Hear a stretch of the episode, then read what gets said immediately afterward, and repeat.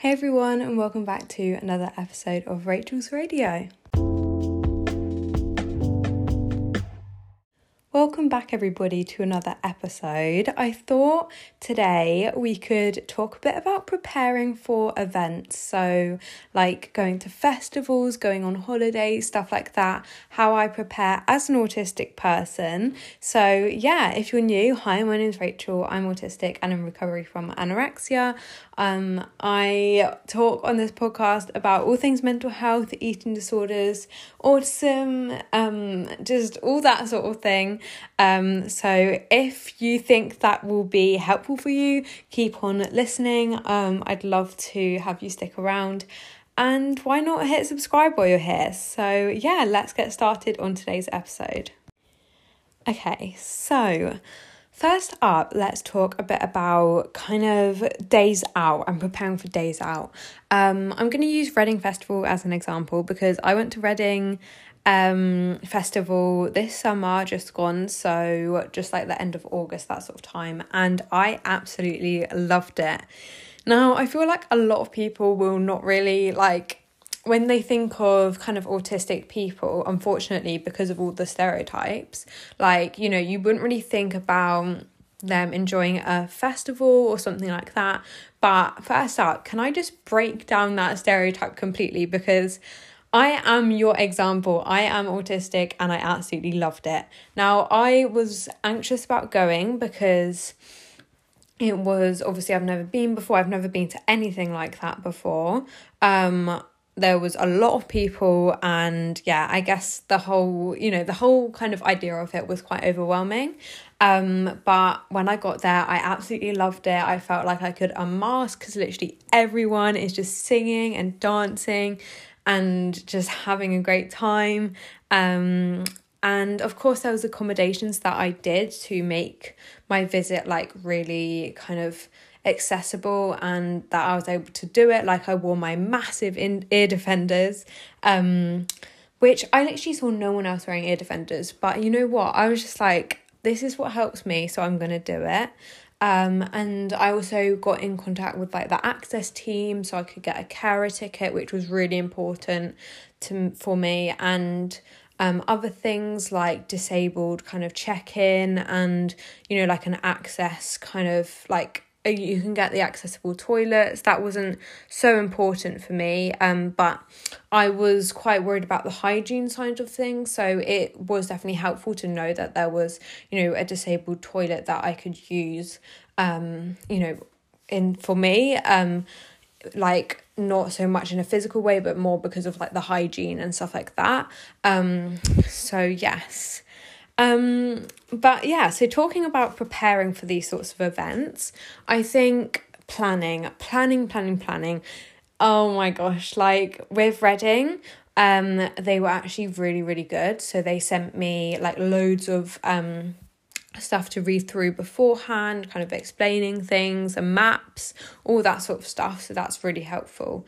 Um, but I also find kind of planning it in my head, even though that sounds a bit silly, but like, you know, what kind of like the timings, what time I'm going to arrive, what time I'm going to leave, um, what I think will it will look like, kind of looking up images online of what it's going to look like so I can kind of get that atmosphere in my head. Um, you know, looking at the artists, what artists are going to be there, kind of just all piecing together the picture of what Reading Festival will look like so I can then plan it in my head. Um, as well as obviously like planning the logistics, so like driving there, if I'm going to take the train, stuff like that um, which all needs to be worked out because I think on the day you don't want to encounter any kind of logistical nightmares. Obviously, you know, things happen, but like as much as possible, you want to plan so they don't happen. So you kind of like, you know, like you can feel less kind of stressed, I guess. Um, because obviously, if like, you know, if you get to the train station and then the train isn't going and then like you know that's already gonna put you in quite a stressed mood um so yeah working out transport stuff like that um who you're gonna go with obviously um even the outfit you're gonna wear i think that can really help because then you don't have to make any decisions on the day of um Reading Festival because obviously that is out of your routine. You don't go to Reading Festival every single day or whatever day out you're doing. Um, so yeah, that can be really helpful. Packing your night your bag the night before as well. Um, so yeah. I think another example as well is I went to um, Brighton very recently. So that was probably about three weeks ago. Um, and I have always wanted to go to Brighton and I was, yeah, I absolutely loved it. So, kind of in my head again, I sort of planned what I was going to do, like if I was going to go to the pier, um, and you know, just kind of the landmarks I wanted to see, um, but also kind of like I guess just have a rough outline and plan of your day um, because you don't want to get there and be like, well, what we doing kind of thing. Just like having a few things, even if you don't stick to them, of what you're planning to do can be really helpful. Um, I know that's obviously, I know for some people that might be quite obvious because obviously you need to book things and stuff like that, but I don't know, even if you've been there like once before or a hundred times before, I think still kind of planning it in your head what you're going to do, your itinerary can be really helpful. Um, and as another example as well, I went to Legoland like quite a while ago now. Um, well, in the summer, early summer, and um, like I got a map and we like planned the rides we wanted to do and stuff like that. Um, it was actually quite good because um, there is so many accessibility kind of things like um, that kind of theme parks and big kind of day out companies offer, which is obviously necessary but really good as well. Um, so I guess just making sure that's all sorted, make sure you're aware of all those things because there is quite a few things to offer. Um, so kind of it's worth researching that sort of thing um, because you never know and quite a lot of the time um you know there is going to be something that's going to help you and there should be of course because you know everyone should be able to access places um but it's definitely worth looking into Next up, preparing like mentally for events as well, I think is really important. Um, so for me, I have the CBT worksheet sort of thing. Um, it's I think it's called a worry sheet or something like that. Um, and basically, in the first column, it has got like all your worries that like about certain things. So, uh, um, if you're going out for the day, say if you're going into London or something like that, you'd write all of the worries that you have about that day. So, for example, it could be like, you know, my phone getting stolen, or my card not working, my train ticket, or um, just like, you know, me um kind of missing my family or you know kind of that sort of thing. It getting dark and getting lost all those sorts of things which are completely valid worries. Um but also do need kind of like I guess weighing up to the relevance to you know your trip because you know these sorts of worries can be massive barriers to actually doing things like going into London or something like that. Um and then in the second column, it is kind of just about like what you could do in response to those worries. Um, so if you had like say losing your phone or something like that, like if you're with someone, what could you do? Like, you know, like try and track your phone or something like that you know just trying to think it through and what could you do in that moment because in that moment you're probably going to be extremely stressed it's probably not going to happen but like you know theoretically you know our brains catastrophize and we're thinking about the worst case scenario. So, like, if I lose my phone, you know, I just have no idea what I would do. And whether you, you know, whether it happens or not, it's still good to have that plan because it just gives yourself that reassurance on kind of what you could do and why it wouldn't be obviously it would be a like you know it would be hard to deal with but um you know kind of thinking it through and why it wouldn't be the end of the world um, if it did happen, not that it would. Um, and then I think I'm not actually sure, I don't have the sheet in front of me, but I think the next column was stuff like kind of the likelihood of whether it would happen. So I guess it's just about, you know, kind of actually rationalizing it in your brain and like, you know, what is the likelihood of my phone, you know, being stolen. You know, it's probably quite low. You know, you can there's steps that you can take to prevent that sort of thing happening. I think that's also another box. What can you do to, you know, stop or kind of reduce the chance of it happening? So like zip it up in your pocket or put it in a bag and zip it up or something like that. Like what can you do like steps, like precaution steps. Um, obviously, this wouldn't work with all types of worries. This is literally just like worries that can be um, you know, sort of prevented in a way um, as much as possible. Um, obviously, some can't. Um, but yeah, so the kind of steps you can do to reduce that worry and um, kind of not prevent it from happening, but extremely reduce the chances of it happening. Um, and then in the final box is when you get home from your trip out, you know, what actually happened and did it come true? Did the worries come true? Did they not? I guess it's a way of just saying to your mind, actually, look, like, you know, all this sorts of worry, although it is valid 100%, all that worry I felt before, um, it's more about thinking, like, you know, actually, it didn't happen. And if I do go again, it's probably not going to happen. And I think when you go to a place a lot of times, like, you know, the worry, you know, the anxiety does decrease because you have then evidence for your brain that you know these things aren't going to happen and they're not going to come true. Or if they do like you know it's just so rare. Um but i think when it's your first time i think your brain just zooms in on that well what if? What if that 1% chance it does? What if it does?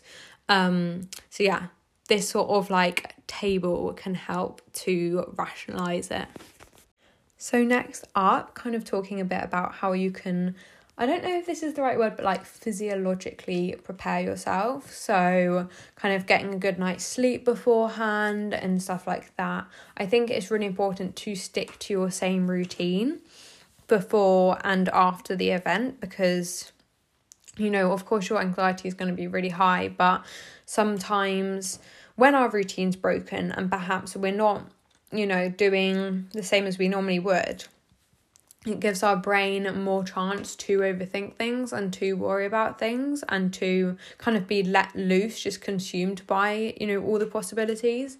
So i think sticking to your usual routine will help to reduce the anxiety in that sense but also give yourself less time to think about it and like preoccupy yourself um and also i think you know it's really important like in terms of like an eating disorder perspective like you know, make sure that you're not compensating or you know, obviously anorexia is a coping mechanism and, you know, any eating disorder is. And I could do a whole nother episode on, you know, kind of how like challenges can affect um your eating disorder behaviors and stuff like that. Like, you know, recovery is not linear, but also, you know, at the end of the day it is coping mechanism and it is one that we've relied on for so long.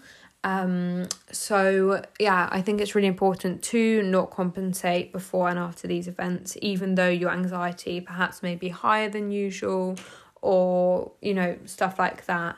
Um, so yeah, I guess kind of planning it can also help in this respect as well. So getting like, you know, a meal prep ready or whatever, um, so that, you know, you know that, you know, you will have to make less decisions, you know, the night before, but also, you know, you're not giving yourself any control um over whether you do or you don't. You've just got it there in front of you. Also, I think there can be a lot to be said about like taking small steps and you know, planning it, but also doing small things like stepping stones that can get you to those bigger events. So, like, if you want to go on the train to London, um, and that's your end goal, why not start by going on the train to your neighboring like town or city or something like that so you can just get used to it because you know it is going to be anxiety provoking like of course it is but i think sometimes doing those steps towards it can actually help you kind of orientate yourself and familiarize yourself with doing those sorts of things. So you can prepare yourself mentally as well. Obviously there's going to be some events and like stuff like holidays you can't really prepare on. You can't go on like a fake holiday just to prepare for your real one. But there are steps you can do to take to actually prepare for it. Um just like in you know smaller more achievable ways and it just makes the end goal feel like a lot less you know unpredictable and i guess like overwhelming as well. And also i just wanted to talk a bit about holidays because i think holidays are really can be really difficult but also absolutely amazing. Like you know there are you know, you can't really plan for them. I mean, you can plan your itinerary and stuff like that, but you can't plan the ins and outs of it because you've never really been there before, you know, if it's somewhere you haven't been before, which is quite likely. So, you know, it's going to be quite hard then to, you know, not feel anxious about holiday because there are so many unpredictables. But then, in a way, like for a lot of people, perhaps not not an autistic person from my point of view, like my experience as an autistic person. Um, but you know, that unpredictable nature, that kind of relaxing, spontane spontaneity can actually be what makes holidays attractive. Um, because it's a break from the routine and like, you know, the mundane everyday life. Um, but obviously, you know, from my experience, that can actually be quite challenging. So for me, um, I actually went on holiday for the first time in, I think it was nine years abroad. Um, in the summer, I went on a cruise, and it was amazing. I absolutely loved it. Absolutely loved it. Um, and you know obviously because it's a cruise ship it's quite good because you're in the same room like the whole time you're going to different places but you still got your same like cabin as it were um and you know the same ship to come back to and you know for me i actually built a routine when on that ship because like you know there's different restaurants and there's obviously different areas. And you know i went on the same walk and stuff like that like around the ship. And you know different things like that can like build routine while you're there. Obviously some people don't want to do that but that's what i loved and that's what really helped me. Um, and obviously there's like stuff in terms of the food. I was quite worried about that because you know, I didn't know what it was going to be like. I hadn't been, you know, on a cruise ship for like, you know, nearly a decade. Um, so I wasn't really sure and I couldn't really plan it because you can't really look up the menu online because it is literally different every single day. Um, but you know, now that I've been on it, and obviously that time, that first time was going to be really hard. But now that I've kind of done that, I know what to expect. So that actually really helps. So I guess it shows that, like, you know, it might take a couple of goes and a couple of like doing the same sort of holiday, like a cruise holiday, two different places, um, to actually feel less anxious about it um, which I guess is an excuse to go on loads of holidays now. Um, but yeah, I think sometimes you just have to like trial and error and what works, what doesn't work. And I think on a holiday, some things just aren't going to work, but that's all experience and you will learn from that. And then the next time you won't do that. Like, I think, you know, sometimes you'll go and see, you know, in the same way you'll see like a tourist attraction and you'll be like, was that actually worth it? And stuff like that. Or like, you know, like not everything is going to work out perfectly, but that's okay. And, you know, it doesn't mean it's a waste of money, it doesn't mean anything like that. It's just experience. And in that moment, of course, it's going to be difficult. Like, it's going to be stressful and anxiety provoking and annoying, to be honest, and frustrating. But it's all experience. And, you know, you know, we learn from it every single time. And it's not a mistake we're learning from, it's literally just experience, life experience that, you know, when we're recommending it to a friend or something like that, we probably wouldn't. Um, and yeah, that's all knowledge, and knowledge is power. So next time, you know, you probably wouldn't do that. Um, but I think that's part of it is actually, you know, making those sorts of like decisions and then learning from them. And then, yeah, it's all part of like, I guess, the the part of going away and trying new things. Um, but don't get me wrong, that can be really difficult as well too. And finally, um, kind of just briefly talking about like the festive period because obviously that's coming up and how to prepare for that. I have actually done a YouTube video um at Rachel Recovering on yeah YouTube, which is going to be coming out mid December, um, all about kind of Christmas and why it is hard for so many people, um, including me. um, and why the festive period isn't all about joy and happiness, and why that can be difficult to be felt by someone who perhaps has depression and stuff like that. Um, so all that sort of thing I'm going to be talking about in that video. Um, so subscribe so you don't miss it.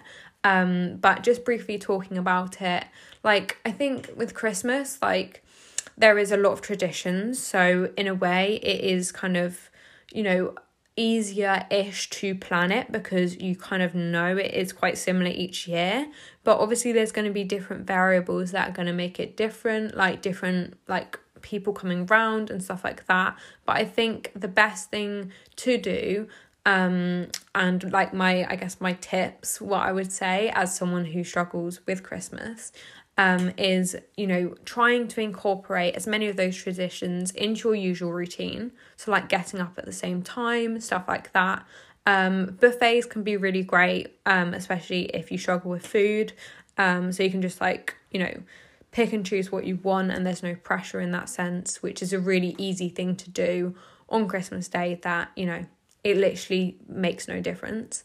Um, and i think also building a safe space. So like a designated room or corner or just somewhere where you can go um, and you're not going to be disturbed or anything like that. I know it's hard with young children, but you know, if you need to, then actually go on a walk or something like that. But just communicate with someone, your safe person, someone you trust, that you know, if I go to this place or if I go out, you know, please just respect that and just take that as a sign that I just need to recharge my social battery and that's absolutely okay. Like, you know, you don't need to apologize for that and that's not ruining the perfect Christmas day. That is literally just meaning that you can survive it and get through it and that is so important. So, yes, that is the end of today's episode. Thank you so much for listening, everybody. I hope you did enjoy. As always, make sure to go and follow me on YouTube and Instagram, where I post daily at Rachel Recovering. And yeah, I'll have lots of Christmas content coming up on my YouTube. I'm actually going to be doing something very exciting throughout the whole month of December. So make sure you subscribe. Um, and keep your eyes peeled for that. Um, but yeah, over here, if you could give me a positive review on either Apple or Spotify, wherever you get your podcasts, that would be absolutely amazing. Um, and thank you so much for listening. Um, if you do want to like message me any podcast recommendations or topics, um, then my DMs are open. But yeah, thank you so much for listening, and I hope you have a great evening, morning, or whatever. And I'll see you very soon for a brand new episode. Bye, guys.